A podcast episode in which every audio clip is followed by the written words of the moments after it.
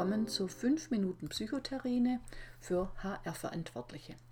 Mein Name ist Ursula Dangelmeier, ich bin Diplompsychologin und selbstständige Beraterin und Trainerin für die Top-Themen Team, Organisations- und Personalentwicklung. Die Corona-Pandemie stellt eine komplexe Belastungssituation dar, die an kaum jemandem spurlos vorübergeht. Unsicherheit, Ängste um die eigene Gesundheit und die Gesundheit Angehöriger, existenzielle Sorgen und die Ungewissheit über die weitere Entwicklung der Krise stellen eine große Beanspruchung für Menschen dar und erhöhen das Risiko für psychische Erkrankungen.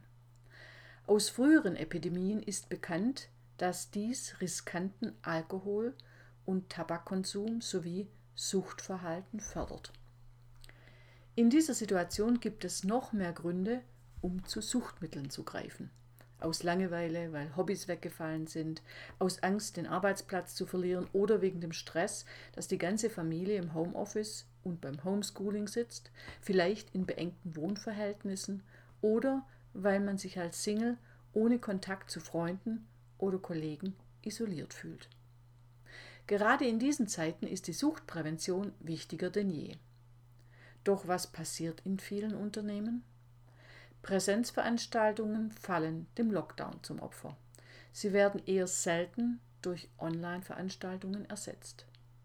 Hier ein paar Vorschläge, wie Sie als HR-Verantwortlicher die betriebliche Suchtprävention in diesen Zeiten voranbringen können.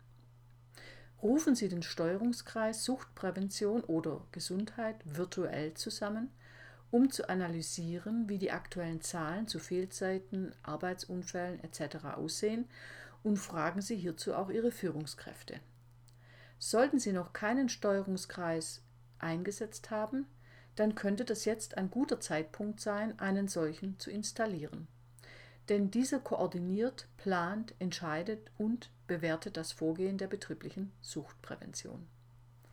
Gemeinsam mit dem Steuerungskreis können Sie prüfen, ob die Betriebs- bzw. Dienstvereinbarung noch aktuell ist.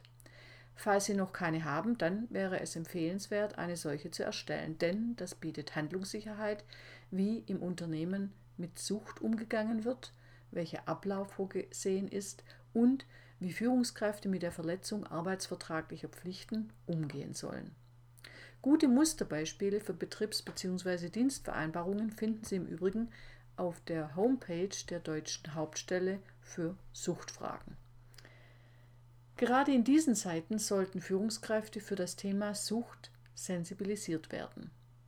Wie gelingt es ihnen, sich trotz sozialer Distanz um die Mitarbeitenden zu kümmern, sodass sie mitbekommen, wie es den Leuten geht? Denn Führungskräfte haben die Schlüsselrolle im Rahmen der betrieblichen Suchtprävention. Kommunikationskompetenzen können erweitert werden, Fürsorge, Klärungs- und die sogenannten Stufengespräche können in Online-Rollenspielen genauso geübt werden wie im Präsenzformat. Auch Nichtraucherkurse oder Drink-Less-Kurse lassen sich sehr gut online durchführen, sogar anonym, wenn Teilnehmende das möchten. Das würde im Präsenzformat beispielsweise nie funktionieren. Beim Thema Suchtprävention sollte man außerdem die Arbeitsbedingungen im Blick haben. Hierfür ist es sinnvoll, die Gefährdungsbeurteilung psychischer Belastung durchzuführen, um gemeinsam mit den Beschäftigten suchtfördernde Arbeitsbedingungen auf die Spur zu kommen und Maßnahmen zu ergreifen, um gesunde Arbeitsbedingungen zu schaffen. Auch diese Workshops lassen sich sehr gut online durchführen. Gerne unterstütze ich Sie bei der Entwicklung eines Gesamtkonzeptes der betrieblichen Suchtprävention als auch bei den genannten Maßnahmen. Rufen Sie mich an oder schicken Sie mir eine E-Mail, dann vereinbaren wir einen unverbindlichen Termin auf der virtuellen Plattform KaiWorld. Tschüss, bis zur nächsten Folge.